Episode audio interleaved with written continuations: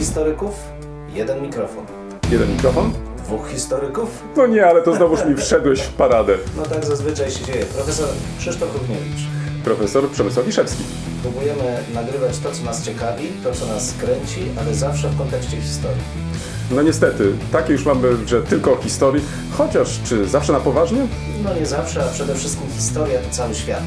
To nie tylko to, co minęło, ale też to, co jest teraz. Chcemy pokazać, że w historii można poznawać się w różny sposób. Zdecydowanie w różny sposób i nawet można się nią bawić. Państwo wszyscy widzą, że się uśmiechamy, więc my się też bawimy nieźle. Bardzo dobrze. Dwóch historyków, jeden mikrofon. Jeden mikrofon? Dwóch historyków. Kolego, stałem się ofiarą, teraz no się zastanawiam czego, e, własnego sukcesu. Ale to dobrze nie, chyba, no nie, nie? Wiem, że, tu, że sukces. Tu, tu w tym momencie, wiesz, padło takie dziwne, nie, to, nie, to było jakieś takie straszne słowo, które, które właśnie miałem na ustach, ale jakoś na szczęście nie padło. Nie, wiesz co, to znaczy przekonałem się wczoraj, jak nagrywaliśmy, bo proszę Państwa, nagrywamy po raz drugi, że... Mm, jak to się nazywa? Rutyniarstwo w, może się mścić i to stąd właśnie ta moja klęska, w, a nie sukces. Przetkujemy w takich kategoriach sukces. Trzeba Przetkujemy. To zrobić. Proszę Państwa, bo y, wszystko sprawdziłem, od razu powiem. Chociaż y, muszę się zastrzec y, zaraz na początku. Dzisiaj nie miało być na temat technikaliów. Ale nie, no muszę to powiedzieć z kolei, bo y, sprawdziłem wszystko. Sprawdziłem głośność, sprawdziłem mikrofony. Ale czego nie sprawdziłem, czy na karcie mam jeszcze miejsce do nagrania, a ponieważ nagrywamy w najlepszej w rozdzielczości, czy w, na najwyższym poziomie, Wave, tak to się tak chyba nazywa, no to te faktycznie hmm, puste miejsca na dysku bardzo szybko się zapełni i ja na to nie zwróciłem uwagi. Ale wiesz, w, w tej sprawie widzę też i dobrą rzecz, mianowicie tutaj zwracam się do twórców naszego urządzenia rejestrującego. Po pierwsze, powinno takie urządzenie rejestrujące zgłaszać, że już właśnie karta się wyczerpała. To jest pierwsza uwaga. Druga uwaga, taka racjonalizatorska. Chciałem przewinąć te fragmenty naszej rozmowy, które nagraliśmy wczoraj i nie znalazłem przycisku, który by to umożliwiał. Proszę Państwa, urządzenie wcale nie jest tanie. No. Jest to urządzenie w świetnej firmy. Nie powiem której, bo to byłaby kryptoreklama, chociaż kolega tu zaraz zrobi zdjęcie. No pewnie każdy się będzie mógł domyśleć. Słusznie, słusznie. Ale... No dobrze, nie, nie, nie szukam tematów zastępczych, od razu tak. mówię. Chcę tylko podkreślić, że kajam się, biję się w piersi i przepraszam tutaj, zwłaszcza kolegę, który w, w, w, no, w, wczoraj wszystko pięknie, sprawnie nam to wszystko szło, a w tym momencie, w którymś momencie Kolego, musieliśmy przerwać. Ja proponuję, żeby się tym nie przejmować, iść do przodu. Na pewno nas producenci urządzenia nie słuchają. A dla naszych słuchaczy mamy tylko przestrogę, żeby nie poddawać się rutynie, tylko zawsze sprawdzać. Tak, tak i to już obiecuję, to już obiecuję tak i publicznie, że będę sprawdzać, jak to grzecznie się kiedyś robiło, skreślając punkt po punkcie. Ja już się przekonałem, proszę Państwa, do, dość dawno, że zaufanie, zaufanie ma kontrola jeszcze lepsza, kontrola, tak. Więc niestety w tej sprawie... Kontroli spesana, tak, to, pra, to prawda, tak jest, to prawda. Um, ale tak jeszcze, słuchaj, a propos tych technikaliów, bo... A miało Państwa, nie być o technikaliach. Tak, ale nie, ja chcę tylko, jeszcze tylko powiedzieć, że to właśnie...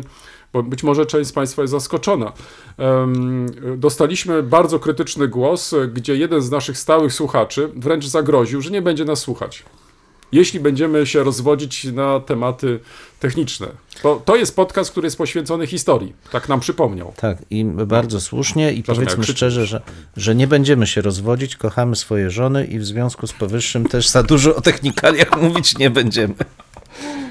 A skoro o technikaliach zero, to, to nie ma o czym mówić. Kolego, nowinki, starowinki. Tak, proszę Państwa, dzisiaj poważny temat w nowinkach, starowinkach, nic mi do śmiechu, ale y, zaraz powiem, dlaczego w ogóle go y, przytaczam. Mamy styczeń tysiąc dziewięćset czterdziestego pierwszego roku i rzeczywiście w, w tym okresie w Bukareszcie czy, czy w całej Rumunii dochodzi do wielkich zmian, obalone zostają dotychczasowe władze królewskie. W Legion Michała Archanioła, bo tak to się nazywa ta faszyzująca organizacja, przejmuje władzę, ale na, dzięki ich czy z ich pomocą dochodzi do władzy jako przyszły dyktator Ion Antonescu, generał Ion Antonescu i jego armia. Młody król zostaje na tronie, ale ma raczej funkcję taką um, takiej figury niż jakiegokolwiek, jakąkolwiek sprawczość. No i co się dzieje? Rezultatem między innymi tego przewrotu są gwałtowne zamieszki antysemickie na terenie całej, całej Rumunii.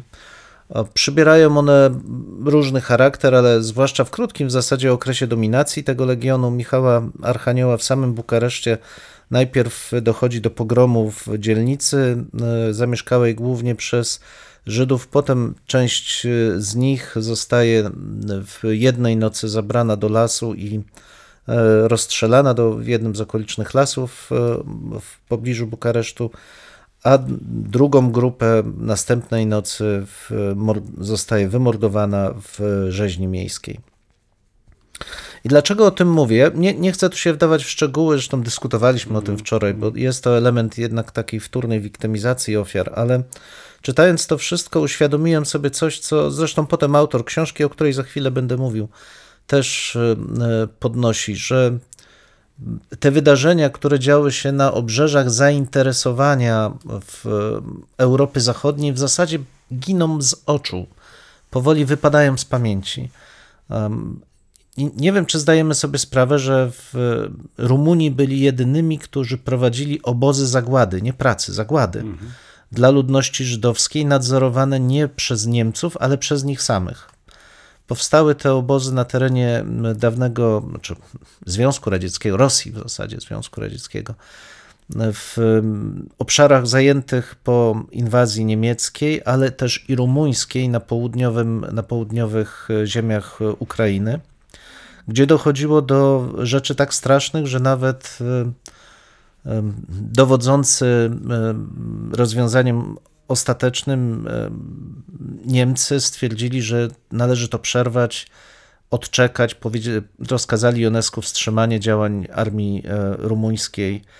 Miały one zostać wypełnione do końca potem przez Einsatzgruppę. Do tego już nie doszło, bo w międzyczasie wojska Armii Czerwonej odbiły tą część Ukrainy.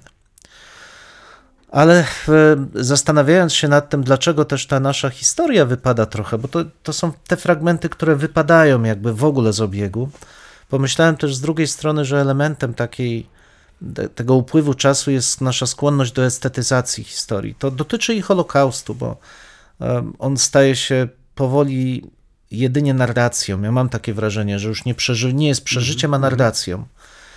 Stąd można kwestionować pewne rzeczy, można wykorzystywać Holokaust politycznie i to z różnych stron, to nie tylko jeden rząd to, to robi.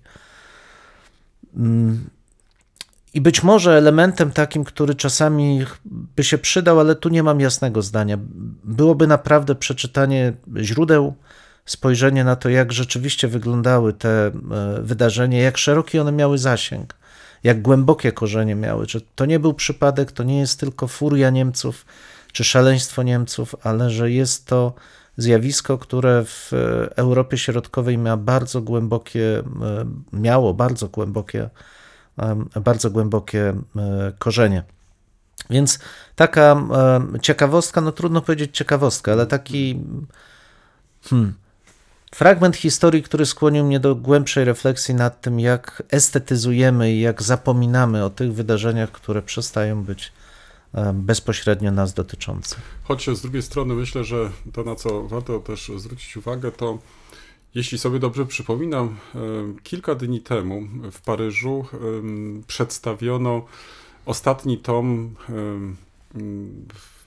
bardzo obszernej edycji źródłowej dotyczącej Holokaustu w Europie, to mhm. znaczy nie tylko ograniczonego do Niemiec, czy też Europy Środkowo-Wschodniej, ale także innych krajów. W opisie do naszego odcinka postaram się zwrócić uwagę na te materiały, bo wydaje mi się, że to są, jest to kapitalna ilustracja do tego, mhm. co przed chwilą powiedziałeś, bo z jednej strony zwróciłeś uwagę na to, że w tej naszej świadomości pewne wydarzenie nie funkcjonuje i tutaj naturalnie jest duże pole do popisu, żeby się w jakiś sposób zastanowić nad tym, dlaczego tak się dzieje, to znaczy dlaczego mhm. na przykład zwracamy się na, na tych przykładowo polskich przykładach, czy też niemieckich, natomiast pomijamy całkowicie inne. Um, Może to jest na przykład związane z polityką taką, a nie inną, historyczną, też wobec historii mhm. takiego czy innego mhm. państwa. Z drugiej strony mm, pokazujesz też na ten element estetyzacji, to znaczy co tak naprawdę dzisiaj się dzieje z tą problematyką, która być może w związku z tym przysłania nam tak naprawdę um, może nie tyle wiedzę, co um, tą konieczność stałego przypominania o tych wydarzeniach, które w przeszłości się doszły do skutku. Więc wydaje mi się, że to jest, to jest ważne, ale równocześnie powinniśmy mieć tą świadomość jako historycy, że mamy wystarczającą ilość materiałów, z których możemy korzystać, że te materiały dalej są drukowane i udostępniane są kolejne materiały, które pokazują mhm. nam skalę tego zjawiska, że mhm. trudno ograniczyć to do jednego kraju, czy też do jednego regionu, że to był problem faktycznie, z którym borykała się cała ówczesna Europa, czy, albo gdybyśmy nawet chcieli troszeczkę szerzej to potraktować, bo z takimi postawami negatywnymi wobec poszczególnych grup ludnościowych, może nie w takim zakresie jak w przypadku Holokaustu, mieliśmy także przecież do czynienia i w innych rejonach świata, o czym też warto pamiętać. Ale wiesz, tu się pojawia jeszcze ten trzeci element, to znaczy nie polegający na tym, ażeby w jakiś sposób ktoś chciał nas odwiedzić, ale zrezygnował tak, ostatecznie. Poddał się. Poddał się. Ale zwróć uwagę, że tutaj chodzi też, wydaje mi się też o to, żeby nie przeciwstawiać jedne ofiary drugim poprzez pamiętanie tak o nich, mhm. tylko pokazać um, problem w całym kontekście, wiesz, to znaczy, bo tutaj użyłeś tego określenia powtórnej wiktymizacji, to jest jeden wątek, a drugi wątek, który z tym się jak najbardziej wiąże, to jest też konkurencja ofiar, którą uh-huh. czasami też uh-huh. obserwujemy. Tak jest. A mnie się wydaje, że to jest, tak jak w pierwszym przypadku, tak i w drugim, jest tutaj, może nie tyle w pierwszym, może w tym drugim przypadku, o którym teraz myślę, że to jest myślenie całkowicie ahistoryczne. To takie, które właściwie uh-huh. nie powinno nam towarzyszyć. Jest też, to już, no, krótko tylko powiem dwie rzeczy, które mnie też uderzyły właśnie w sprawie tego Holokaustu na Bałkanach. Był taki jeden z obozów prowadzony wspólnie przez chorwackich Ustaszów i też Niemców.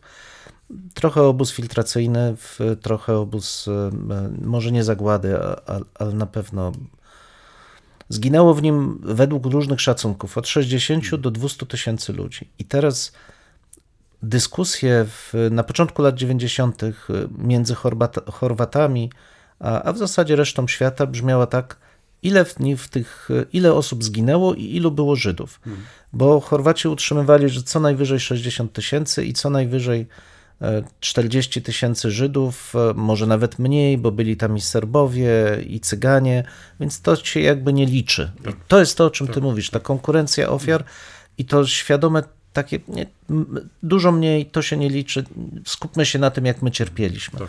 Ale inna rzecz, która mnie też uderzyła, to podobieństwo, już ostatnie takie, do tej sytuacji w, w Polsce, mianowicie rumuńscy m, mieszkańcy w tych latach czterdziestych, kiedy, zwłaszcza w czterdziestym drugim, kiedy rozpoczęła się wojna ze Związkiem Radzieckim, e, akcentowali, że ich antysemityzm wynika z tego, że Żydzi są sojusznikami Rosji Radzieckiej.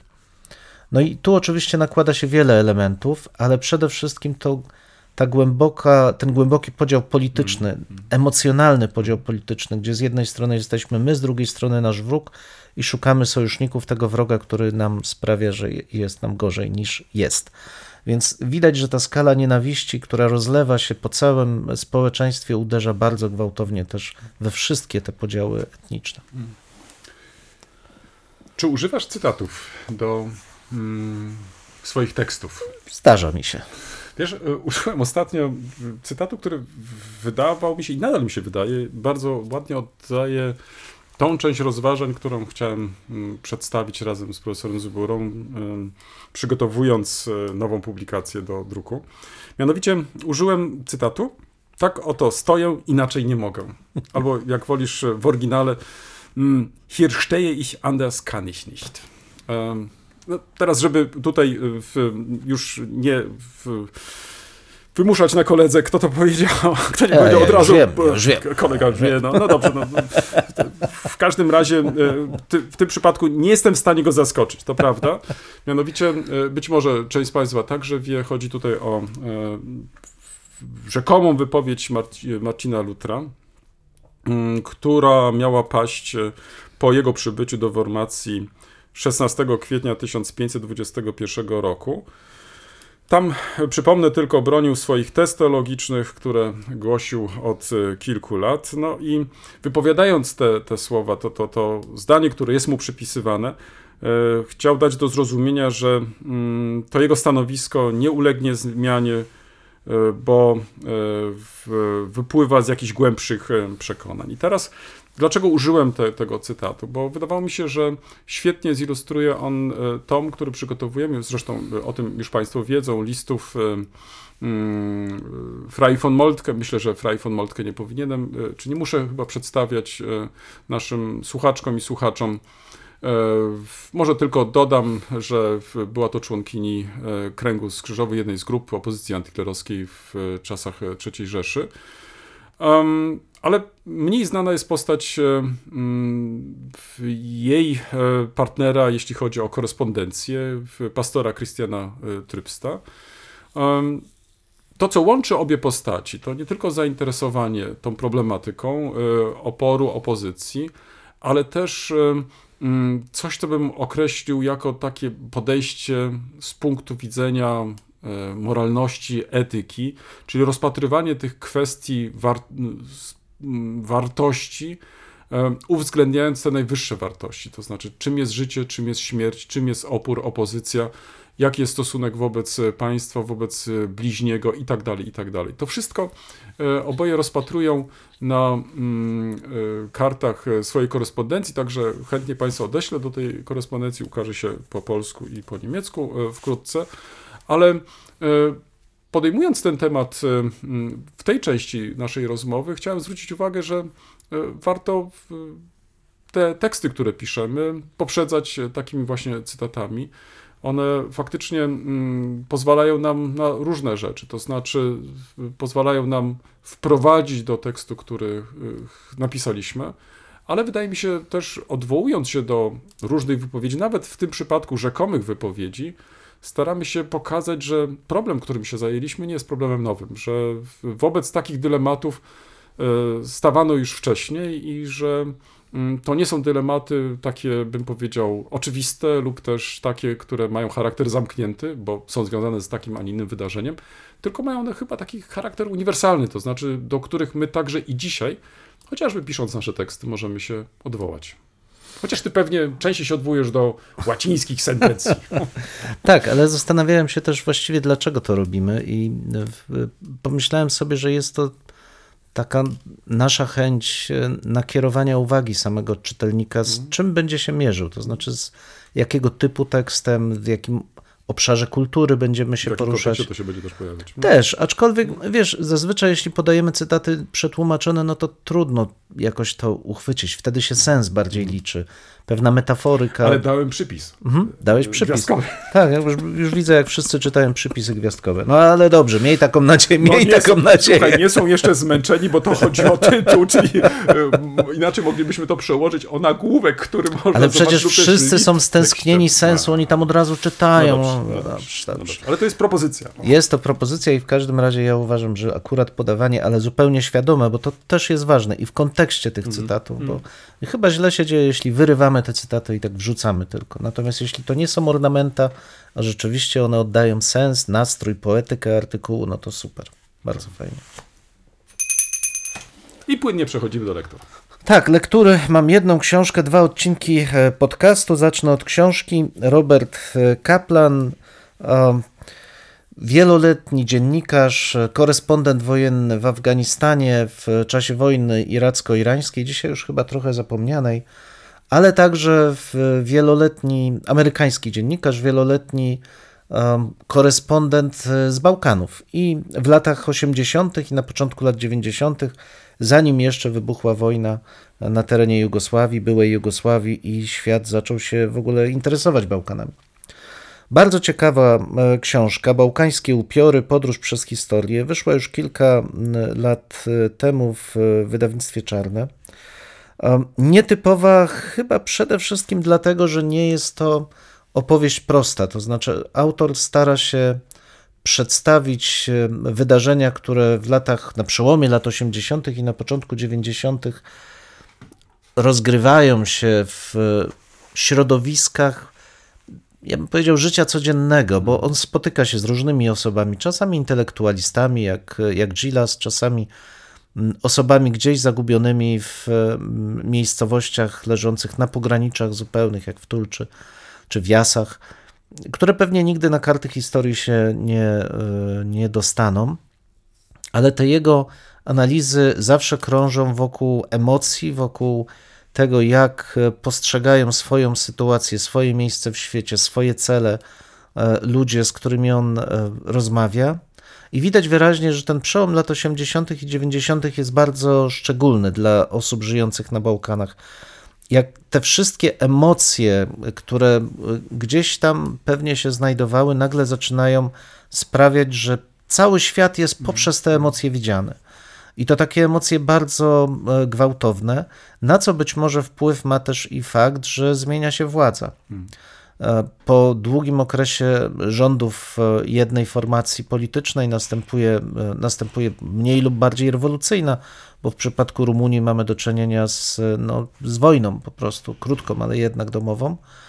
Nieco inaczej jest początkowo w Jugosławii, czy zupełnie inaczej w Bułgarii, ale sam sens jest dokładnie taki, to znaczy traci władzę ktoś, kto do tej pory sprawował ją żelazną ręką, więc podnosi się ten, czy można dać wyraz swojej niechęci, negatywnej emocji wobec tych, którzy sprawowali władzę, ale co ciekawe, zaraz za tym podąża niechęć do właściwie każdego innego. Znaczy, rozmawialiśmy jeszcze nawet wczoraj o tym, że, że jest to takie swoiste spłaszczenie historii, to znaczy całość...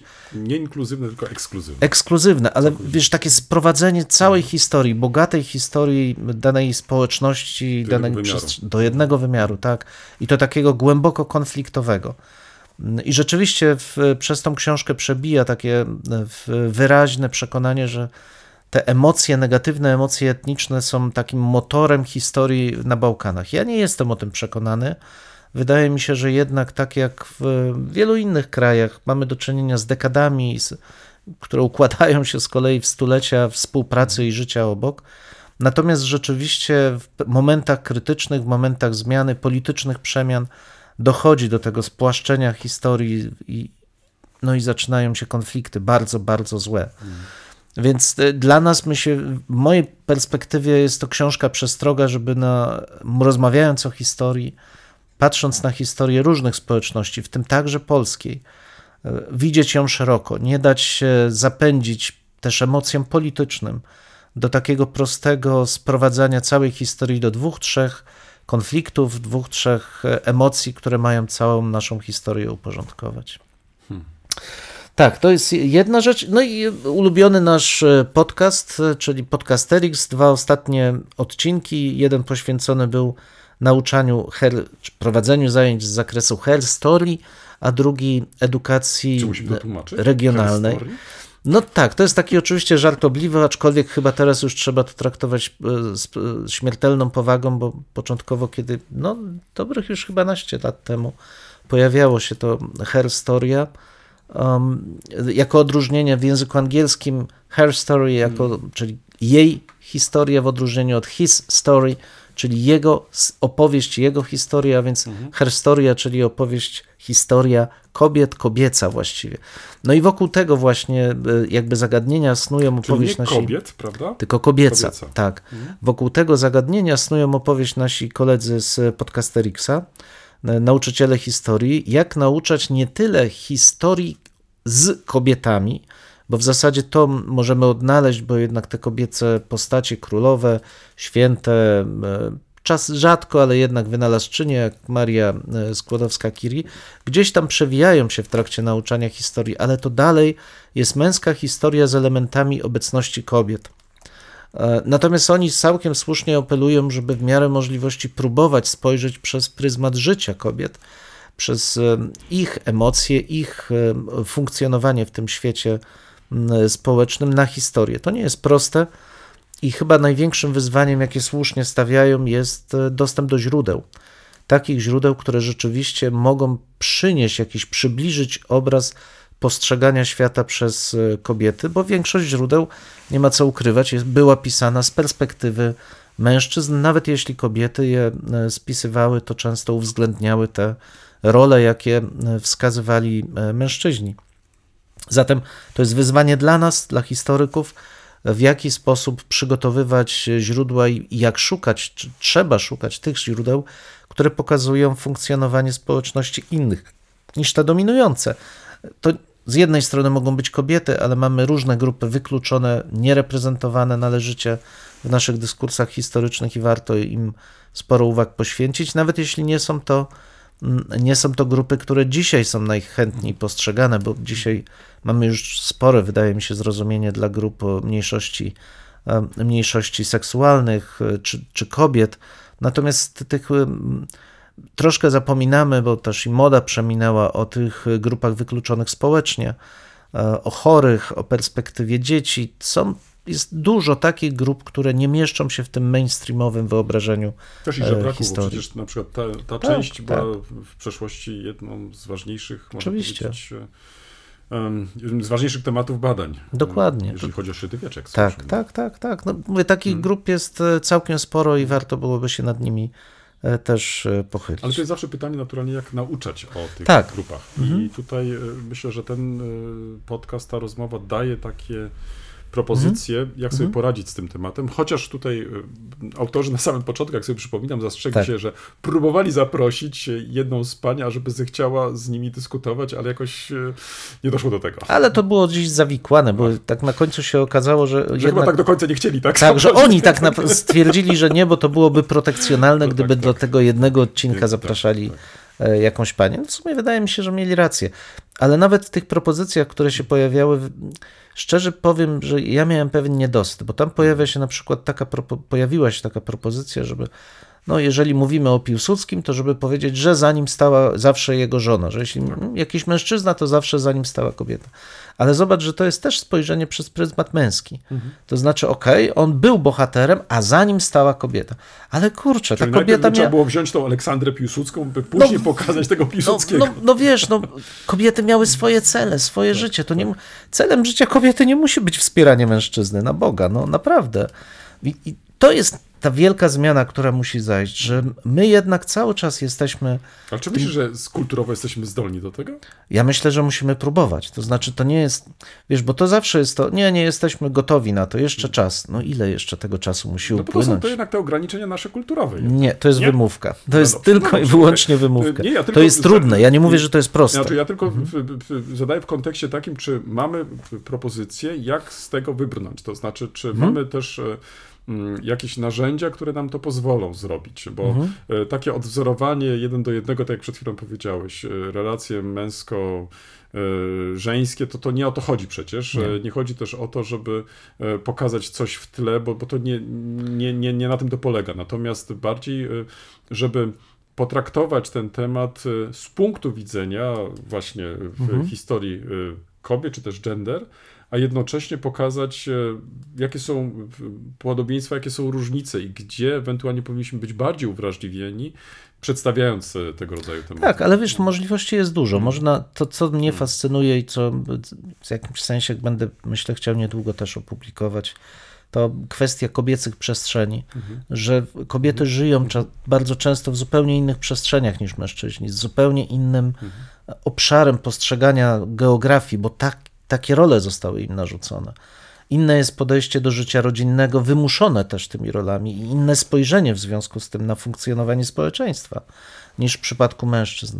Jeśli chodzi o źródła, no to po pierwsze mamy źródła archeologiczne, które pozwalają nam już oceniać między innymi dobrostan fizyczny, na co chorowały kobiety, na co chorowali mężczyźni. To też bardzo dużo mówi nam o tym, jak mhm. wygląda życie kobiet i mężczyzn, jaka jest umieralność kobiet okołoporodowa. No wyobraź sobie, że jesteś kobietą, zachodzisz w ciążę w średniowieczu i pozostaje modlitwa. narodziny za każdym razem to jest wielkie ryzyko, wielkie. Do dziewiętnastego wieku to zawsze pozostanie ryzyko. I tak dalej, i tak dalej. Więc to, to nie jest tak, że my nie mamy tak do końca źródeł, czy że, bo tam słusznie zwrócono uwagę, że należy unikać w trakcie edukacji takiego prostego wczuwania się w rolę kobiet. Czyli a pomyślcie teraz, jak czuła się kobieta. No i co to ma znaczyć? To znaczy, że będziemy lecieć stereotypami. Wczuwać się w nasze jakieś wyobrażenia, to nic no, nie daje. To jest najwyższy czas, żeby te źródła udostępnić. O, to wła- do tak. tego właśnie zmierzam, że musimy my jako historycy, nie nauczyciele historii, bo przecież to nie jest ich zadanie, ale my jako historycy powinniśmy wziąć się na poważnie za to, jak udostępniać źródła dotyczące tych innych grup społecznych. Drugi odcinek równie mhm. ciekawy, poświęcony edukacji regionalnej. Dla mnie bardzo ciekawy, bo tak jak Państwu tam gdzieś na Facebooku anonsowałem, wróciłem z bardzo ciekawej konferencji w Koszalinie o regionalizmie, o tym, jak funkcjonuje regionalizm w Polsce, jak prowadzić badania, jak prowadzić badania nad regionami. No i nasi koledzy też zastanawiają się, jak nauczać i czy w ogóle jest miejsce dla regionów w kurikulum nauczania historii. I w zasadzie dwie propozycje takie, które się tam pojawiają, to takie, żeby bardzo mocno powiązać nauczanie historii, trendy dotyczące historii um, najbliższego otoczenia z wykładem, takim klasycznym wykładem historii w szkole. Czyli jeśli uczymy o zamachu um, Piłsudskiego, no to na przykład koło naszej, um, koło, jesteśmy w Warszawie, tutaj rozgrywały się jakieś walki. Jeśli uczymy o powstaniu styczniowym, a gdzieś koło nas miała miejsce jakaś bitwa, to też możemy pokazać ten las, czy wskazać ten las, tam się wydarzyła ta bitwa. Czyli hmm. takie klasyczne kotwice memoratywne gdzieś tam wrzucamy, żeby dzieci utożsamiały się, utożsamiały miejsce, wydarzenie, fragment historii, czuły, że to jest część ich świata.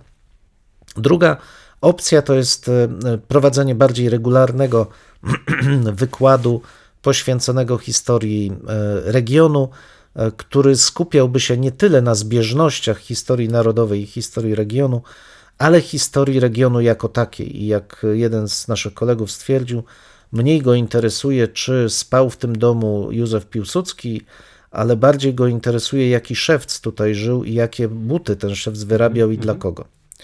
I moja uwaga w zasadzie jest taka, że to oba sposoby dla mnie są ciekawe, bo najważniejsze jest, żeby um, uczniowie, uczennice, dzieciaki zainteresowały się tym głębszym wymiarem rzeczywistości. Bo his- świat wokół nich jest stworzony przez historię. Dopóki oni nie zrozumieją tej ciągłości współpracy, bezpośredniej współpracy pokoleń, dopóty te, będzie ciężko im podejmować decyzje wybiegające w przyszłość też, wiedząc, jak warunkowane one są, nasze losy, przez współpracę pokoleń przez setki lat. Ale jeśli chodzi o tą historię lokalną i regionalną, to właśnie trzeba bardzo precyzyjnie je rozdzielić. To znaczy, czym innym jest historia lokalna, ta najbliższa, codzienna, na wyciągnięcie ręki, w kontakcie, który mamy przechodząc przez miasto, oglądając, nie wiem, urbanistyczne założenie, czy, czy, czy ulice, czy domy, a czym innym jest historia regionalna, która jest historią takiej, takiego czegoś pomiędzy, administracyjnego przejścia od dużej do regionu z poziomu państwa, czyli do wspólnoty obdarzonej pewnym stopniem samodzielności, ale nie żyjącym w kontakcie bezpośrednim, codziennym. Region wyodrębnia się z państwa, z organizacji państwowej, ma pewną niezależność, ale nie jest wspólnotą dnia codziennego. I co zresztą też wynikało z tej naszej dyskusji w Koszalinie, współcześni Polacy dużo bardziej zainteresowani są historią lokalną, swojej miejscowości, swojej dzielnicy nawet. Natomiast region im umyka. Historia regionalna jest dla nich coraz bardziej abstrakcyjna, bo jej wokół nie ma. Znaczy stykają się na co dzień albo z wymiarem państwowym, i tu mass media oczywiście kreują tak. ten, ten świat, albo z wymiarem codziennym, znaczy są w tej przestrzeni, w której się poruszają na co dzień.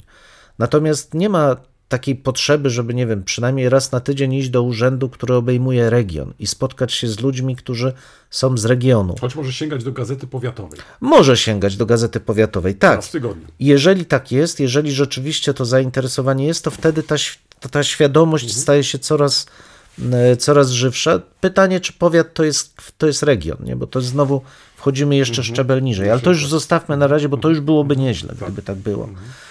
No w każdym razie, patrząc na te dywagacje, przypomniałem sobie właśnie też rozmowy w, na naszej konferencji koszalińskiej, gdzie w zasadzie zderzyły się dwie opcje. Jedna mówiąca że, o, o tym, że współczesny klimat w Polsce, ale nie tylko, nacjonalizmu państwowego jest tak silny, że on wypiera wszystkie inne tożsamości. Że o ile patriotyzm jest otwarty i nie ma problemu z tym, żeby pogodzić miłość do ojczyzny, do wspólnoty narodowej ze przywiązaniem, z przywiązaniem do swojej tożsamości lokalnej czy regionalnej, to nacjonalizm, ten znany nam od dziewiętnastego wieku, jest bardzo prosty i zaborczy. Tylko jedna tożsamość jest dominująca, wypiera i podporządkowuje sobie wszystkie inne. Czyli to mamy sobie tak wyobrazić, że jedzie taki walec. Tak? Trochę tak. Walcuje, tak. Trochę walcuje. Jeżeli mu coś pasuje, tak, to go zasysa, tak, a jak zasysa, nie tak, pasuje, to tak. psz, niszczy. No i oczywiście to jest bardzo konfliktowe podejście. Znaczy nie, nie zostawia miejsca na rozwój naszej, naszych działań lokalnych, nie zostawia przestrzeni na poczucie związku z otoczeniem. Mamy być tylko podporządkowani tej jednej wizji płynącej z jakiejś centrali obejmującej cały naród. No i drugie podejście jest takie, że no nie, mimo wszystko nawet w tych trudnych sytuacjach tożsamość lokalna ma się całkiem nieźle, ludzie są zainteresowani, szukają dróg poznania rzeczywistości wokół siebie. I to wydaje mi się ciekawa obserwacja, że w wyniku rozwoju tej właśnie nacjonalistycznej wizji przeszłości mamy rozwój tej tożsamości lokalnej. O ile zanika refleksja regionalna, to rozwija się ta tożsamość lokalna. Być może to jest też trochę odpowiedź na pytania edukacyjne. Jeżeli już nie mamy tej tożsamości regionalnej i wiemy tak niewiele o tym, co się dzieje w, w regionach, no to przynajmniej skupmy się na, na tej tożsamości lokalnej, bo ona pozwala się czuć młodym ludziom bezpiecznie, a zwłaszcza dla tych, którzy dorastają, dla nastolatków, to jest niezwykle istotne, żeby one także znały te swoje korzenie lokalne i miały w nich oparcie. Tutaj, jeśli pozwolisz, to, to może taka uwaga na, na marginesie. To znaczy, oczywiście ja też wysłuchałem obu tych ostatnich odcinków. O pierwszym już trochę wspomniałem, a teraz o drugim. Tam się pojawił taki wątek, który bardzo mi się spodobał. To znaczy, że jeden z nauczycieli miał tą możliwość dzięki pomocy nauczycielki, jeśli sobie dobrze przypominam, poznać różne regiony i ich specyfikę mhm, Polski. Tak. To sprawiło, że zaczął patrzeć na historię Polski nie tylko z punktu widzenia Warszawy czy też Krakowa, jeżeli tak to możemy podsumować, tylko właśnie z, z punktu widzenia tych różnych regionów. I wtedy ta historia zaczęła mu się jawić w całkiem um, innych kolorach, w całkiem inne pojawiały się postaci, całkiem inne wydarzenia, które warto było uwzględnić, ale tylko pokazując, jak złożona jest to materia, którą mm. się zajmujemy. I jedna taka uwaga, druga, kiedy słuchałem tego odcinka, być może jest to związane trochę z czasem, który sobie autorzy przewidzieli, bo tu przypomnę, że to są krótkie odcinki. dwadzieścia minut. I to tak. Są to takie, bym powiedział, pigułki, które pozwalają nam w, w, no, w, w, cieszyć się tymi, tymi bardzo ciekawymi tematami, ale za chwilę czujemy ten pewien niedosyt, że kurczę, no to się już wszystko kończy. No to mhm. rozkręca się ten podcast, że już pojawiają się kolejne głosy, a tutaj ups, koniec. I ten temat, który wydaje mi się jakoś być może nie wybrzmiał za mocno, ale myślę, że warto byłoby go w tym kontekście wymienić, to jest kwestia tego, jak obchodzimy się z dziedzictwem kulturowym, tym, który przejęliśmy zwłaszcza w wyniku tych historycznych, nawet też warunkowanych przesunięć granic, przykładowo w historii Polski. I jak się tym dziedzictwem obchodzimy dzisiaj? Czy stanowi to dla nas obciążenie? Czy też wręcz odwrotnie? Jest to zachęta dla nas, ażeby to dziedzictwo poznawać, nawet jeżeli to nie jest nasze dziedzictwo. Mhm. Jest to dziedzictwo obce. No, z drugiej strony, kiedy tak z kolei o tym myślę, to nie chcę w tym przypadku mm, y,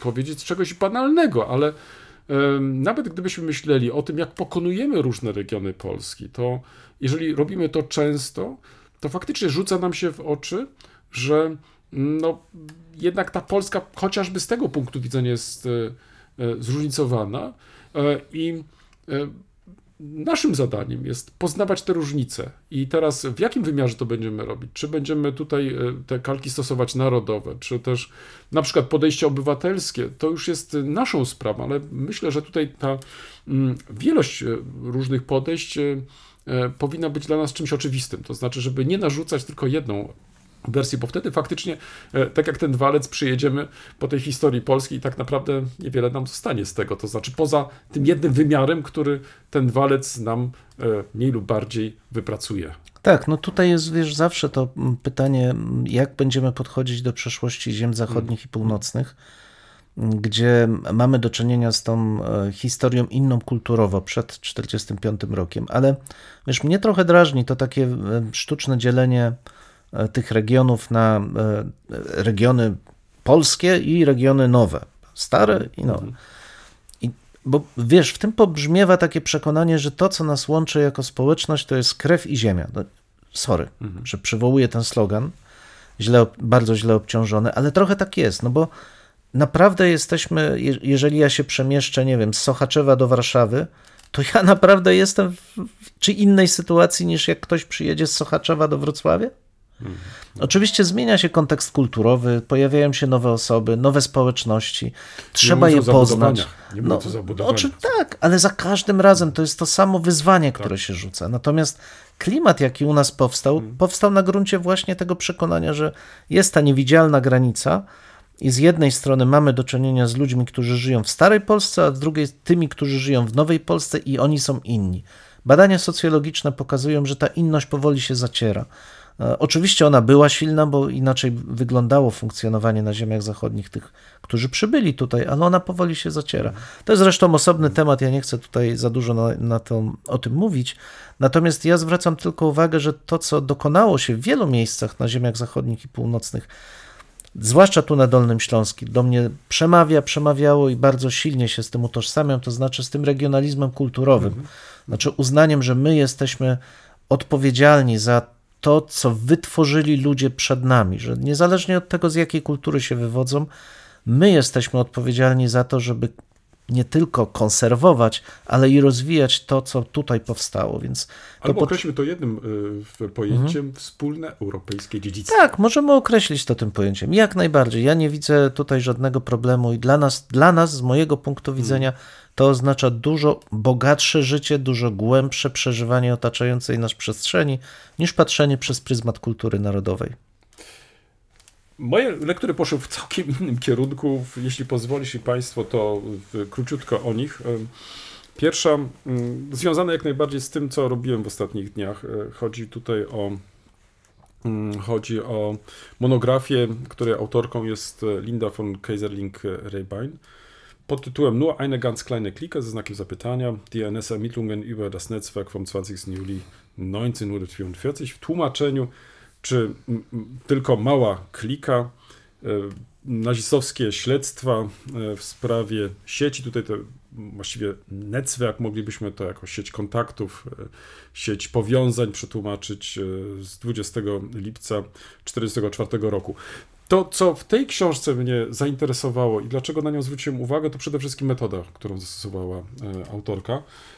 Dla średniowieczników pewnie to nic nowego, badanie sieci powiązań czy też kontaktów, bo, bo myślę, że to jest jeden z tych takich stałych elementów badań naszych koleżanek i kolegów, ale w przypadku historyków historii najnowszej to wydaje mi się jeszcze nie jest takie oczywiste, natomiast tu autorka w sposób przekonujący pokazała nam, jak bardzo...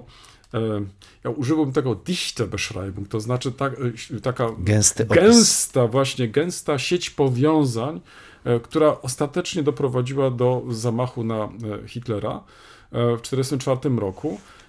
I autorka to zrobiła korzystając z różnych źródeł, zarówno tych, które wytworzył sam reżim narodowsocjalistyczny, ale także skorzystała ze wspomnień, z relacji i dzięki temu, zwracając szczególną uwagę na to podejście biograficzne, pokazała te różne powiązania. Wiesz, to zainteresowało mnie w kontekście tego, o czym pisałem, bo od razu zacząłem się zastanawiać nad tym, czy na przykład do Kręgu Skrzyżowej również opracowano taką sieć gęstą powiązań, bo mhm. wydaje mi się, że to pozwoliłoby nam trochę też pokazać, że nie mamy tutaj do czynienia z, tylko z jakąś grupą kanapową, jak to często się określa w przypadku różnych organizacji opozycji antyhitlerowskiej, tylko że mamy do czynienia jednak z całą siecią relacji, kontaktów, które zajmując się tą problematyką warto mieć na uwadze, bo wtedy i dzięki temu będziemy mogli inaczej spojrzeć na plusy i minusy tejże właśnie w opozycji, ale także warunków funkcjonowania tej opozycji, jeżeli mogę użyć tutaj za profesorem Ryszką tego określenia, państwa stanu wyjątkowego, jakim w końcu była trzecia Rzesza. Jeśli pozwolisz, to na tym zakończę, bo miało być krótko. Drugą publikację, którą chciałbym wymienić, to z kolei bardzo ciekawy katalog, który otrzymałem kilka dni temu. Chodzi tutaj o miejsce straceń w Berlinie, bardzo znane.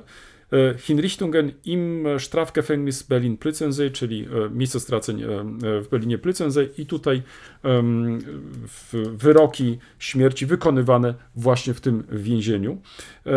Jest to katalog, tak jak wspomniałem, do stałej wystawy. I teraz to, co myślę ciebie, ale także i państwo może zainteresować, to statystyka, którą tutaj przytoczono w, na jednej ze stron. Okazuje się, że w tym takim podziale narodowościowym to w okresie od tysiąc dziewięćset trzydziestego trzeciego roku do tysiąc dziewięćset czterdziestego piątego, myślę, że w przypadku polskim to dotyczy okresu przede wszystkim po tysiąc dziewięćset trzydziestym dziewiątym roku, to Polska znalazła się na trzecim miejscu, czy też mhm. Polacy, którzy zostali straceni w tym właśnie więzieniu. Mhm. Przytoczę tylko Niemcy, to jest prawie tysiąc czterysta pięćdziesiąt przypadków. Natomiast na drugim miejscu jest Czechosłowacja, na trzecim Polska, dwieście czterdzieści osiem. I dlatego nie dziw się, i proszę się, i do państwa też kieruję, proszę się też nie dziwić, że w tym katalogu znajdziecie także przypadki nieniemieckie mhm. osób straconych i podane są bardzo dokładne informacje o w okolicznościach aresztowania, ale także i stracenia. I tutaj w polskim przypadku przytoczono historię rodziny Józefa i Weroniki Augustyniak, którzy w tysiąc dziewięćset czterdziestym pierwszym roku za pomoc jednemu z partyzantów, który uciekł z obozu jenieckiego, zostali aresztowani, a następnie skazani na karę śmierci i wyrok wykonano właśnie w tym więzieniu. Katalog przepięknie wydany, ale katalog ten nie tylko zawiera bardzo dużo danych biogra- biograficznych, ale informuje nas też o tym, w jaki sposób dokonywano straceń, to znaczy jak cała była procedura lub też jaką procedurę trzeba było wykonać, ażeby faktycznie dojść do tego momentu, kiedy to ostrze gilotyny wprawiano w ruch. No i coś, co chyba każdy z nas jakoś tak nie może zapomnieć tego, że ta machina działała tak sprawnie, że właściwie nawet i po wykonaniu wyroku wystawiano następnie rachunek rodzinie i to ona była zmuszona po prostu pokryć koszty związane właśnie z wykonaniem tego wyroku. No, rzecz straszna z naszego punktu widzenia, ale to pokazuje tylko, jak szczegółowo był ten proceder opracowany i z jakich etapów się składał, i to wszystko w tym katalogu można kapitalnie um, się dowiedzieć. Um, I ostatnia rzecz, także podcast, na który chciałbym zwrócić uwagę. Na ten podcast um, wielokrotnie w, zwracamy uwagę, do niego nawiązujemy. Chodzi tutaj o podcast um, od A do Z. Tak jakby podcast, ostatni odcinek trzydziesty trzeci, tak więc w nawiązaniu do twoich odcinków, chyba czterdziesty piąty to był odcinek Podcasteriksa, tak, czterdzieści cztery, czterdzieści pięć, tak? Mhm. Tak, tutaj mamy trzydziesty trzeci, także mamy też bardzo ładne zestawienie cyfr pod tytułem, uwaga, Dwóch historyków, kolego. Ha, ha, ha. Śmiejemy się. Ha, ha, ha. Dwóch historyków, jedna wielka legia, to też możemy się uśmiać. Znowu, i tutaj sami autorzy jakoś tak nabrali trochę dystansu też do tego, o czym rozmawiali. Rozmowa dwóch historyków. Romana Żuchowicza z Wydziału Historycznego Uniwersytetu Warszawskiego i autora tego podcastu, Artura Wójcika, Sigillum Authenticum. Polecam tą rozmowę z różnych powodów, nie tylko dla głównego tematu, czyli tego, jak autorzy dzisiaj widzą z perspektywy czasu ten cały spór wokół Wielkiej Lechii i tak dalej, i um, jakie wnioski wyciągnęli ze swoich badań, czy też dyskusji, czy też rozmów, które prowadzili w przeszłości, ale także i dzisiaj. Ale mnie zainteresował jeszcze inny wątek, mianowicie ten dotyczący popularyzacji historii obecności, generalnie popularyzacji historii w programach y, y, naszych studiów, to znaczy, czy faktycznie W, dostrzegliśmy ten problem i staraliśmy się go w jakiś sposób uwzględnić przy tworzeniu programów naszych studiów. Okazuje się, przynajmniej tak twierdzą autorzy na przykładzie dwóch uczelni, które reprezentują lub też z którymi byli związani, że tak faktycznie nie jest, że nie uwzględnia się tego, co naturalnie dzisiaj jest mało zrozumiałe, zrozumiałe biorąc pod uwagę, jakie możliwości dzisiaj historycy mają, z jakich mogą skorzystać, a równocześnie, że trochę sami na własne życzenie, tak jak zresztą wielokrotnie to podkreślaliśmy, rezygnując z popularyzacji historii, oddajemy pola po prostu innym osobom, które naturalnie wypełniają tą lukę. No i oczywiście teraz sprawą dyskusyjną jest, czy robią to poprawnie, czy robią to niepoprawnie i tak dalej. Niezależnie od tego podkreślają, że powinniśmy się baczniej zainteresować także i tą częścią uprawiania historii.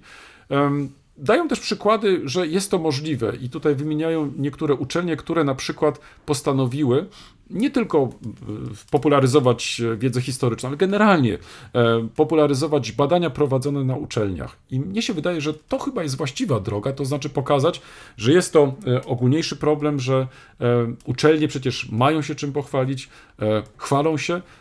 Inną sprawą jest, w jaki sposób potrafią dotrzeć do zainteresowanych osób, taka, żeby faktycznie nie tylko zachęcić, ale także, by to stało się też takim potwierdzeniem tego, że nasza rola, nasze zadanie to społeczne jest chociażby w ten sposób spełniane, że nie zamykamy się tylko ze swoimi badaniami, ale także o tych badaniach staramy się, na ile to jest możliwe, także i przestrzeni publicznej informować.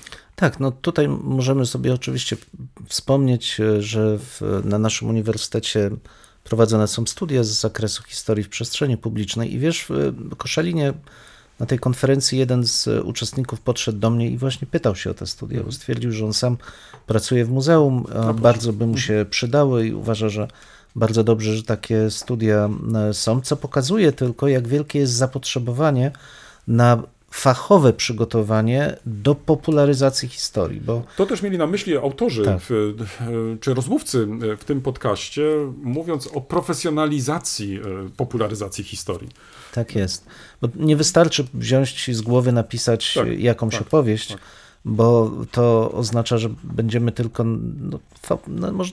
Określenie fałszowanie jest takim dużym słowem, nie do wszystkich się to stosuje, ale sęk w tym, że historia to jest nauka, znaczy tu są konkretne warunki, które należy spełnić, żeby móc potem powiedzieć, że rzeczywiście to, co przedstawiamy, jest zgodne z naszą wiedzą, a tym samym można jakieś wnioski z tego wyciągać, bo przecież nie jest to tak, że historia, wbrew temu, co może niektórzy uważają, to trochę tak jak plastyka, że malujemy ładne obrazy. Nie, z tego też można wyciągnąć wnioski i budować opinie, argumenty, to komunikaty kultury, no ale one muszą być zgodne właśnie ze stanem wiedzy.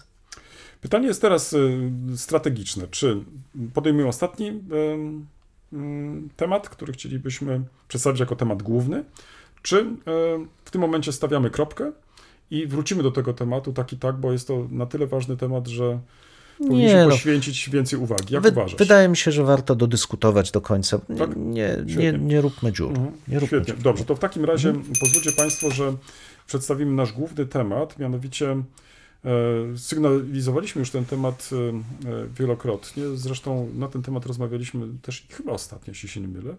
Mianowicie mm, pojawił się kodeks etyki Polskiego Towarzystwa Historycznego. Zbiór zasad, które spisano i następnie opublikowano.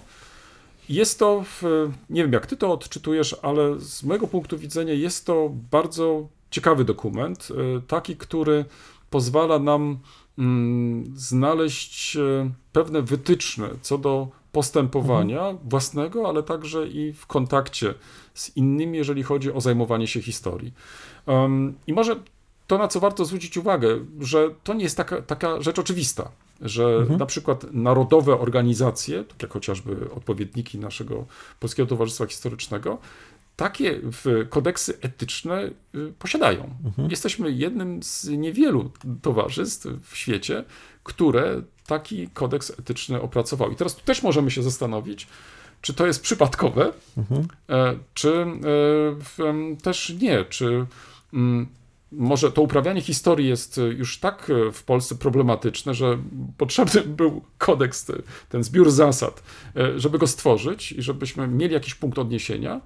Bo być może w innych krajach na przykład już nie ma takich problemów, lub też nie ma takich problemów i nie ma potrzeby wręcz tworzenia tego rodzaju zasad. Więc może moglibyśmy też spojrzeć na to chociażby z takich dwóch punktów widzenia, co do najpierw sensu istnienia tego rodzaju kodeksów, a dwa, no jak to jest faktycznie z tą kondycją mhm. historii, skoro trzeba opisywać to zajmowanie się historią właśnie w formie takiego zbioru zasad. No właśnie, bo padły nawet takie komentarze po opublikowaniu tego kodeksu, że on przedstawia oblężoną twierdzę, historyków jako oblężoną twierdzę. Za chwilę dojdziemy, dlaczego, z jakich zapisów tego kodeksu to może takie wrażenie może powstać. Natomiast pytanie jest trafne oczywiście, no bo my nawet przecież zakładamy, że jeśli pojawiają się jakieś przepisy, no to znaczy, że nie pojawiają się znikąd. To znaczy, że jest jakaś potrzeba, żeby uregulować sytuację, w której działania opisane w tych przepisach mają miejsce. Jeżeli stosuje się przepisy dotyczące kradzieży, no to dlatego, że kradzież jest. To jest uproszczenie pewne, bo czasami te przepisy mogą pojawiać się z innych powodów, na przykład przyjmowania prawa obowiązującego w jakiejś szerszej społeczności, która inkluzywnie nas zawierając, my również musimy te zapisy przyjąć. Czasami zapisy religijne wymagają wprowadzenia w niektórych epokach zapisów, które na przykład papież ustanawia, czy tak, synod ustanawia, tak. niezależnie od tego, czy one są obecne, czy nie na danym obszarze. Więc to wymaga pewnych jakby bardziej ukontekstualizowanych refleksji niż przyjęcie jakiejś generalnej, generalnego założenia, ale no niewątpliwie są w tym kodeksie zapisy, które odnoszą się do zjawisk jak najbardziej nam współczesnych, których my doświadczaliśmy i doświadczamy. I to, że w, akurat w Polsce pojawia się taki kodeks, ja też nie uważam za przypadek. Znaczy, to napięcie było wtedy i jest do dzisiaj tak duże, że w, zrodziło potrzebę przygotowania takiego kodeksu. Inna rzecz jest, czy rzeczywiście on jest stosowany. Hmm, hmm. To może tak dla porządku przypomnijmy, z jakich części składa się ten dokument. Mianowicie z czterech części. I tak, pierwsza część jest zatytułowana Zasady podstawowe i tutaj mm, zaproponowano takie tematy. Wolność badań i uniwersalne zasady uprawiania nauki. Dwa, odniesienie do źródeł historycznych i ich ochrona. Trzy, szacunek do przeszłości i szacunek wzajemny. To byłaby pierwsza część, czyli ta pier- część podstawowa. Druga część y- jest zatytułowana Badania historyczne i przedstawienie ich, wynik, i przedstawienie ich wyniku. Przepraszam. I teraz tak, po pierwsze mamy dążenie do prawdy, dwa, dyskusja o historii, trzy, ocena wyników badań yy, i cztery, ochrona praw do publikacji, to o czym ty przed chwilą hmm. mówiłeś, po piąte, plagiat i autoplagiat, to jest część druga. Część trzecia to jest historia w sferze publicznej, to jest też, jak zauważ, temat, o którym wielokrotnie tak. mówimy. I tutaj zaproponowano takie punkty. Po pierwsze, historia i pamięć historyczna. Dwa, historia i prawo. Trzy, historia i polityka. Cztery, historia i media. I punkt piąty, edukacja historyczna. I szósty, przejrzystość procedur i równość szans. No i na koniec mamy jeszcze coś, co byśmy nazwali może taką częścią porządkową. Część czwarta, stosowanie i zmiana kodeksu. To, o czym tutaj chyba nie ma mowy, ale nie jest, to znaczy jak, bo tu mogło, mogłoby też powstać pytanie, czy to jest z, kodeks, który posa, posiada zęby, zęby, czy też tych zębów nie posiada. To znaczy, czy to jest tylko taki dokument, który jest taką, takim wyrażeniem woli, czy takiej chęci, jest taką propozycją, którą mamy przyjąć lub odrzucić, czy też z tym związane są jeszcze inne możliwości, jeżeli ktoś na przykład nie stosuje się do tego w zbioru zasad, czy na przykład wręcz gwałci te zasady, czy istnieje też możliwość na przykład zwrócenia uwagi takiej osobie, że, że, że czyni po prostu niewłaściwie, że, że, że tym samym, jeżeli możemy mówić tutaj o, o tym etosie historyka, że praktycznie podważa ten etos historyka. I faktycznie także jest mowa tutaj o tym, że jest coś takiego jak sąd, tak? Taki koleżeński, przed którym tego rodzaju przypadki mogą być rozpatrywane i wydaje mi się, że to jest ważna też rzecz, to znaczy, żeby istniała też taka świadomość. Wiesz, bo ja obserwuję w ostatnich latach inne zjawisko, to znaczy, jeżeli na przykład jest jakiś historyk, który nie zgadza się z innym, lub też historyczka, mhm. lub też z inną historyczką. Osoba historyczna. No, może inaczej, uprawiająca historię, może okay, tak. Słuchaj, okay. to nie zna innej drogi, jak tylko drogę sądową. No żeby właśnie. Się sądować, wiesz. Mhm. Czy poprzez na przykład opublikowanie tego dokumentu nie uzyskaliśmy innego jeszcze instrumentu, gdzie możemy na przykład w tej takiej drodze, bym powiedział, dialogicznej, przekonywać do tych swoich racji, to znaczy, gdzie osoby mhm. niezależne od nas, także od stron konfliktu, będą mogły w jakiś sposób rozstrzygnąć, która ze stron ma po prostu rację, a może się obie mylą. No, więc to jest kwestia do rozstrzygnięcia, ale wydaje mi się, że zamiast sięgnąć po te ostateczne środki, bo dla mnie jednak mimo wszystko pozwanie kogoś do sądu w sprawach historycznych no, jest chyba ostatecznością, mhm. ostateczności, prawda? Tak. To jednak wydaje mi się, że poprzez stworzenie takiego dokumentu i opublikowanie go i przyjęciu go też, no, uzyskaliśmy kolejny jakiś instrument, który daje nam jednak inną możliwość dochodzenia swoich, swoich racji. No tutaj jest wiele elementów, nawet w obrębie tego kodeksu, mm. który pokazuje, że ta droga sądowa nie jest dobrze widziana. No, mamy tutaj wręcz stwierdzenie, że nie powinno się do, ustalać prawdy na drodze postępowania sądowego. Mm. Rozstrzyganie o słuszności refleksji naukowej tak. nie leży w ich gestii, nie leży w gestii tak. urzędów tak. lub sądów. Tak. To jest kwestia postępowania mm. naukowego, a nie decyzji tak. o tym, żeby sąd decydował, kto ma rację mm. w tym sporze, bo wiadomo, że będzie to zawsze arbitralne. Sąd nie jest historykiem, po prostu, tak, najzwyczajniej tak. w świecie. Ale w, to, o czym wspomniałeś, czy jakby do kogo stosuje się ten kodeks, to jest pierwsza rzecz. Znaczy, czy wszyscy historycy uznają kodeks etyczny? Mam wielką wątpliwość, czy no wszyscy wiedzą, członkiem? Że są. No, jeżeli nie jesteś członkiem. No dokładnie, jeśli nie jesteś członkiem Polskiego Towarzystwa Historycznego. Ja nie jestem, więc niekoniecznie muszę wiedzieć, ale jakby sprawa jest nieco szersza, bo to, że mamy pewien kodeks etyki, to znaczy, że jest to sformalizowane, ale jednak przyjęcie zasad uznanych za akceptowane, za słuszne przez całe środowisko. No bo nie ma sensu formułować zasad etyki, jeśli one stoją w sprzeczności z poglądami większości lub z poglądami tych, którzy mają ten autorytet, który no wiesz, jest szanowany. Jako kontrargument mogę wymienić, że tu osoby, które podpisały się, czyli ta komisja, która opracowała kodeks, no jednak reprezentują różne podejścia hmm. metodologiczne, nazwijmy tak. to może tak. tak. Więc tutaj raczej podkreślałbym pewną reprezentatywność, no. jeśli chodzi o środowisko historyczne, Super. Czyli nie ograniczone tak. tylko do jakiejś tak jednej jest. Grupy, którą byśmy mm. postrzegali umownie teraz, nazwijmy to, bardziej lewicującą, bardziej mm-hmm. prawicującą mm-hmm. lub też mm-hmm. gdzieś tam po środku. Mm-hmm. To tutaj myślę, że takiego nie możemy kryterium zastosować. Nie, i, i... I wydaje mi się, że to jest duży plus też tego, czyli to raczej by przemawiało za tą ogólnością, uniwersalnością tego przesłania. Absolutnie się z tym zgadzam. Zresztą naprawdę przeczytałem go w, z zaciekawieniem, znając tylko niektóre jego fragmenty wcześniej, teraz miałem okazję pochylić się nad całością. Jest on bardzo wyważony. Te normy, które tutaj się pojawiają, czy te zdania normatywne mm, są mm. na pewnym poziomie ogólności, pewnie nikogo nie zadowolą, jeśli ktoś szuka tutaj rozstrzygnięcia szczegółowych kwestii, ale odnoszą się do, do dobrze rozumianych praktyk. Znaczy, to są tak, praktyki, tak. które w zasadzie obserwujemy na całym świecie, w naszym środowisku. No i nie ma, nie ma powodu, żeby mówić, że mamy tu do czynienia właśnie z jakąś stronniczością. Ale jaka jest tego konsekwencja? Ja ci przeczytam jedną tylko rzecz. Co to jest edukacja historyczna? Edukacja, edukacja historyczna, niezależnie od miejsca, w którym się odbywa, polega na pobudzaniu zainteresowania przeszłością, wpajania szacunku dla prawdy i kształceniu umiejętności samodzielnego jej dociekania oraz na rzetelnym przekazywaniu wiedzy. I teraz popatrz na hierarchię. Pierwsza rzecz to jest pobudzanie zainteresowania mm. przeszłością, druga wpajanie szacunku dla prawdy, trzecia kształcenie umiejętności samodzielnego dociekania, dopiero na końcu rzetelne przekazywanie wiedzy, bo to jakby niejako wynika z, tak, sam, z tych poprzednich. Tymczasem u nas w edukacji mamy odwrócenie tego. Najpierw jest przekazywanie wiedzy, czy rzetelne, to już jest kwestia dyskusyjna, a cała reszta może jest, może jej nie ma.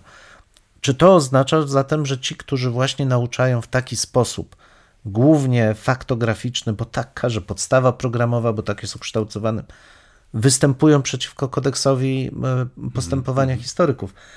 Wiesz, ja, ja nie mówię, że, że, że trzeba tak wyostrzać to i stosować i, i cokolwiek, ale jeżeli ktoś jest zainteresowany, chce spojrzeć, czy jego działalność mieści się w takim szeroko rozumianym nurcie etyki pracy historyka, bez wyciągania jakichkolwiek tak, tak. konsekwencji, to naprawdę jest to dobre miejsce, gdzie można do niego spojrzeć. I tu też w, już tak wspominając, świetny jest fragment poświęcony historii i mediom.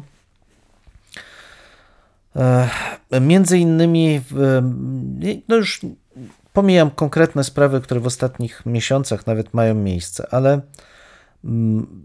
taki cytat. Historyk, który wspierając się tytułem lub stopniem naukowym wykracza w publicznej wypowiedzi poza granice swych kompetencji, mhm. dokonuje nadużycia. Tak. Krótko mówiąc, jeżeli ktoś wypowiada się, nie wiem, o zanieczyszczeniu Odry i posługuje się tytułem profesor, doktor habilitowany, a jest historykiem, powinien się mocno zastanowić. No, czy, ale poczekaj, będę bronić, no, będę, no, nie, no, będę bronić, ale poczekaj, no, ale będę bronić w tym sensie, że na przykład ty jako średniowiecznik mm-hmm. i zajmujący się w końcu, jak nie, by nie było, mm-hmm. także historią Odry, mm-hmm. w tym takim ujęciu historycznym. Absolutnie. I możesz się na przykład Zgadza w tym kontekście się. też wypowiedzieć, jak to w przeszłości wyglądało tak. z zanieczyszczeniami Absolutnie Odry. Więc mnie tak. się wydaje, że tu jesteś jak najbardziej powołany nie. do tego, żeby zająć to stanowisko. Racji. Natomiast inną sprawą mm. jest, jak ty na przykład wypowiadasz się na tematy bieżące, mm-hmm. posługując się tutaj mhm. tym, czy wspierając się tym, tym tytułem naukowym, gdzie no, widać, że ty pływasz, że tak naprawdę nie masz tak. za wiele nic do opowiedzenia, poza być może jakimś przekazem dnia, który gdzieś usłyszałeś, prawda? No, dokładnie. I podejrzewam, że o takie przypadki chodzi. Przy czym ja tutaj z kolei też mam takie lekkie zastrzeżenie, bo to, bo to jest bardzo proste, to znaczy my tu zamykamy nas jako profesjonalistów mhm. w ramy swojej mhm. wąskiej dziedziny wiedzy. Tak. Ale bycie naukowcem to coś więcej, to znaczy to jest specyficzny sposób postrzegania rzeczywistości, racjonalność, tak. otwartość, dyskursywność, to jest coś więcej niż tylko to, że ja wiem coś. I poszanowanie coś. dla prawdy. Tak. Też. I to są wartości, które my powinniśmy jako naukowcy, niezależnie od dyscypliny, cały czas afirmować, przekazywać w kontakcie publicznym, w relacjach z mediami. I w tym momencie wykorzystanie moich, nie wiem, miejsca zatrudnienia, stopnia naukowego i tytułu wskazuje na to, czy ja rzeczywiście, czy jakby jaki etos ja reprezentuję. Jeżeli jestem profesorem, powinienem reprezentować etos naukowca. I tu nie chodzi o to, że ja, nie wiem, wypowiadam się w kwestiach społecznych, ale że wypowiadam się racjonalnie i akcentuję to, że powinniśmy traktować racjonalnie, dyskursywnie te kwestie. I do tego też ten tytuł mnie upoważnia. Więc mm. wiesz, takie z kolei narrow-minded trochę podejście do tego, kim jest historyk i naukowiec, troszkę mnie tutaj, trochę mnie tutaj w, budzi moje zastrzeżenie. Ale jeszcze jeden cytat. Historyk nie powinien ulegać pokusie wypaczania historii, nawet gdy jego praca ma być wykorzystana jako rozrywka lub towar.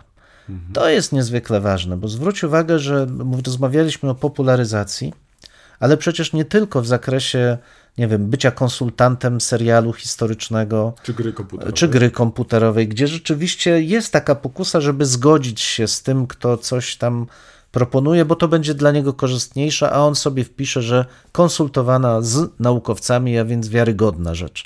Ale to jest niestety też kwestia współpracy z organami publicznymi. Na ile ta współpraca rzeczywiście oddaje nasze, naszą wiedzę, na ile jest rzetelna, na ile jest wiarygodna. I ja powiem ci, że w przypadku pewnego raportu uważam, że P T H w, obre- w odniesieniu do um, właśnie kodeksu etyki powinno zająć swoje stanowisko. Natomiast ja tego stanowiska nie widzę i wiesz... Czyli to jest ta niekonsekwencja. I to jest niekonsekwencja. Ale teraz pytanie jest takie, mhm. czy to P T H może zająć stanowisko, czy raczej to ty powinieneś być tym, który taką sprawę powinien do P T H zgłosić? Bo póki co nie słyszałem o tym, żeby jakieś sprawy mhm. pojawiły się lub też inaczej o takich sprawach na przykład donosiły media, albo na stronie na przykład, żeby już to uprościć, na stronie internetowej P T H, że na przykład toczy się takie i takie postępowanie i na przykład do takich, takich konkluzji się dochodzi. Chcesz tym samym powiedzieć, że ten dokument to jest jedno, a, a praktyka to drugie, że tak naprawdę powstanie takiego dokumentu w ogóle było bezsensowne? Nie, ale przeczytam ci stosowanie kodeksu. Mhm. Skargi na naruszenie kodeksu rozpatruje Sąd Koleżeński tak, P T H. No tak. Ale to wiadomo, dotyczy to członków P T H. Nie wolno milczeć wobec poważnego naruszenia zasad. Rażące przypadki należy zgłaszać do władz P T H i kierownika jednostki naukowej lub innych przełożonych osoby, która się tego dopuściła. Organem powołanym do ustalania wykładni kodeksu jest Komisja Etyki przy Zarządzie Głównym P T H. Mhm. Komisja wydaje opinię na wniosek zgłoszony przez Sąd Koleżeński, co najmniej trzech członków P T H lub z własnej inicjatywy. Więc niezależnie od tego, czy ktoś jakby widząc to będzie biegł i zgłaszał tak. swoje podejrzenia, to jednak także ta komisja sama z siebie jest upoważniona do tego, żeby dostrzegać i reagować. No, nie ma co ukrywać, że w, współcześnie nasze środowisko nie należy do zbyt odważnych. Hmm. Hmm. I ja nie, nawet nie wiem, czy ja bym chciał żyć w takiej presji, że co chwila ktoś na kogoś donosi, zgłasza, atakuje, ale jeżeli już została powołana ta specyficzna komisja, no to myślę, że powinna ona czymś się zajmować. Że samo czekanie, aż będzie zalew zgłoszeń, to chyba nie jest dobry pomysł, jeżeli myślimy poważnie o stosowaniu tego kodeksu. No tak, ale widzisz, to by oznaczało w praktyce, że taka komisja w, um, nie będzie tylko reagować na zgłoszenia, mhm. tylko że będzie monitorować to, co się dzieje mhm. w naukach historycznych, mhm. zwłaszcza w Polsce. Um, ale myślisz, że, że do tego członkowie tej komisji są przygotowani? To znaczy, czy y, w, tak zdefiniowali też swoje, swoje zadania? Bo, bo to, to jest też pytanie, w jaki sposób powołuje się takie, takie no, ale komisje? Tak kodeks nie, ja to, głosi. Oczywiście, ja to rozumiem, dlatego widzisz, wracam do tego samego pytania, no. które ci postawiłem. Czy y, z jednej strony mamy do czynienia z bardzo ciekawymi y, propozycjami, jak ewentualnie powinniśmy się zachowywać w różnych sytuacjach, z drugiej jednak strony to, co zapowiedziałem, czyli ta możliwość pominięcia drogi sądowej, mhm. dochodzenia swoich praw i tak dalej, i tak dalej, jeżeli one zostały pogwałcone, na rzecz zgłoszenia takiego komisji, nawet jeżeli nie jestem członkiem P T H, mhm. to przynajmniej jako ta osoba w końcu jednak jakby nie patrzeć zawodowo zajmująca się historią, To, to, to, czy to w ogóle ma sens? To znaczy, czy, czy w takim razie yy, tak naprawdę ten tekst staje się tekstem, tym słynnym określeniem, tekstem martwym, czyli, czyli w, który jest takim może wykazem albo ta, takim spisem pobożnych życzeń, ale tak naprawdę poza naszą rozmową nikt się specjalnie nie będzie tym zajmować, nikt nie będzie się zastanawiać, yy, jakie ma przełożenie to, o, o czym tutaj jest powiedziane, na tą praktykę dnia codziennego. No wiesz, ja... I czy poprawi, bo wiesz, bo to jest kluczowa mhm. dla mnie kwestia, czy to poprawi na przykład jakość badań historycznych, mhm. naszego e, e, obchodzenia się z historią, ale też i kontaktów z innymi, bo przecież tutaj bardzo mocno akcentuje się także i te kontakty między nami, to znaczy mhm. uwzględniając kwestię poszanowania wzajemnego tak mhm. i nie doszukiwania się w każdym z nas od razu jakichś politycznych nie wiem, politycznych uwarunkowań albo mhm. zależności i tak dalej. Nie, wiesz, to tak naprawdę zależy tylko od nas. Ja nie, troszkę tak jak z dziesięcioma przykazaniami. No grom z nieba rzadko spada i razi tego, kto łamie dziesięć przykazań. Czasami się zdarza. No, powiedzmy. Gdyby miał albo, tak bić, albo to, trafia nie tego, co trzeba. To, to, to, to, to ludzkość by szybko skończyła tak, swoje prawda, istnienie. Tak. Ale to zależy od tego, na ile silna jest kontrola społeczna, na ile mm. silne jest uwewnętrznienie, to takie tak, przyjęcie, że to tak. są rzeczywiście moje zasady. Mm. Ja się będę nimi, nimi kierował. Ja nie znam sytuacji, w której ten kodeks byłby jakoś przekazywany pracownikom przez przełożonego. Hmm. Wskazywany, że tu są zasady, którymi trzeba się no, przy kierować. Na przykład to znaczy przy zatrudnieniu, no, tak. chociażby.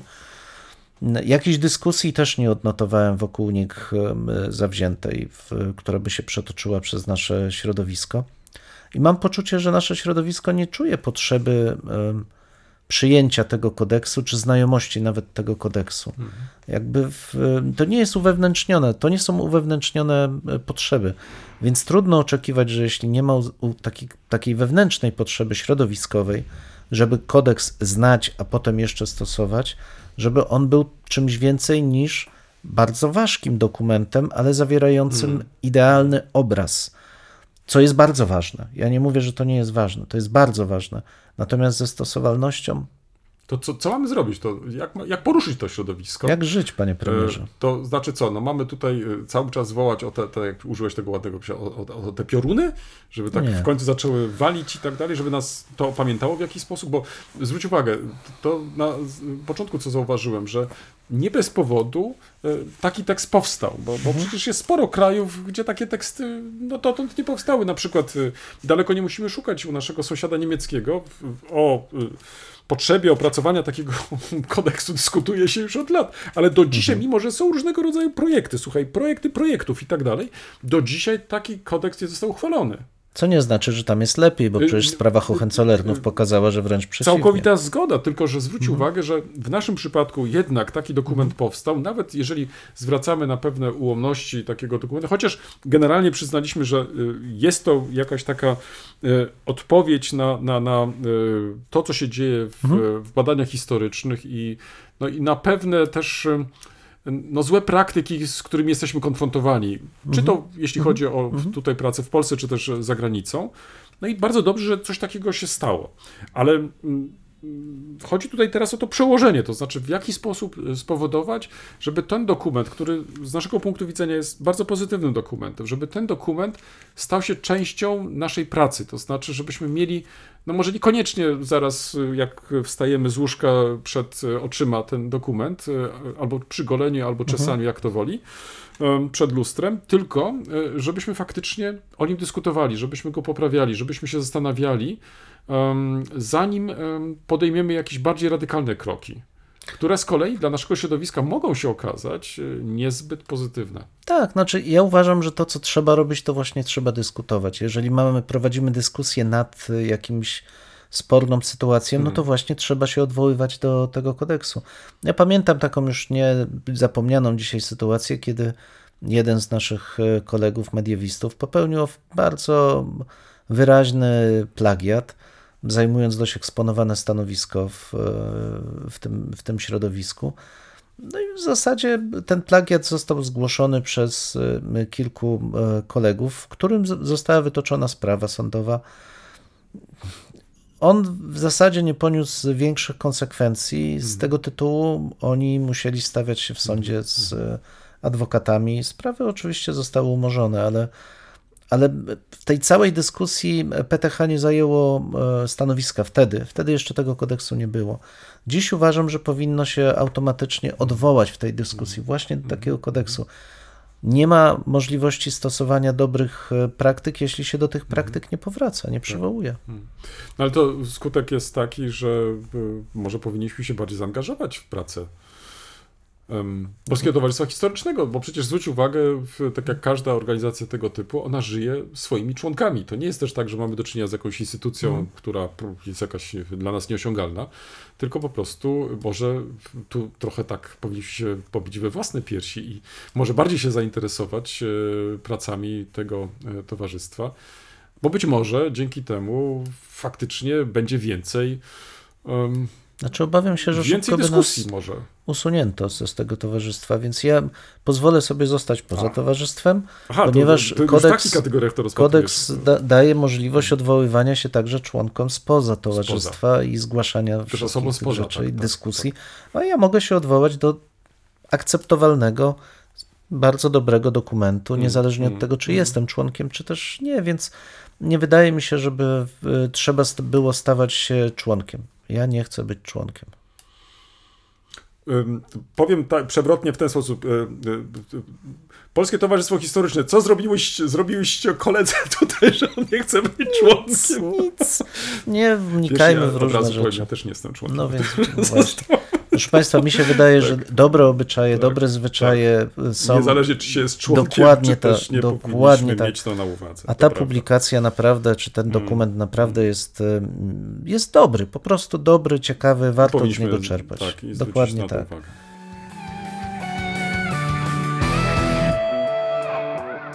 W tym miejscu stawiamy kropkę lub też jak to woli, kropkę nad i. No, mamy nadzieję, że to nie jest koniec, że to jest początek Waszych dyskusji. Mam nadzieję, że Was zaciekawiło. Prosimy o komentowanie naszych zmagań z historią. Poniżej zdjęcia jest wystarczająco dużo miejsca. I pamiętajcie, nie regulujcie odbiorników. No, my naprawdę tak już nie mamy. E, tak, chociaż być może czasami e, może trzeba ściszyć. No może czasami ten nasz rekord by się przydało wyciąć nawet. Dwóch historyków? Jeden mikrofon. Jeden mikrofon? Dwóch historyków. Dziękujemy.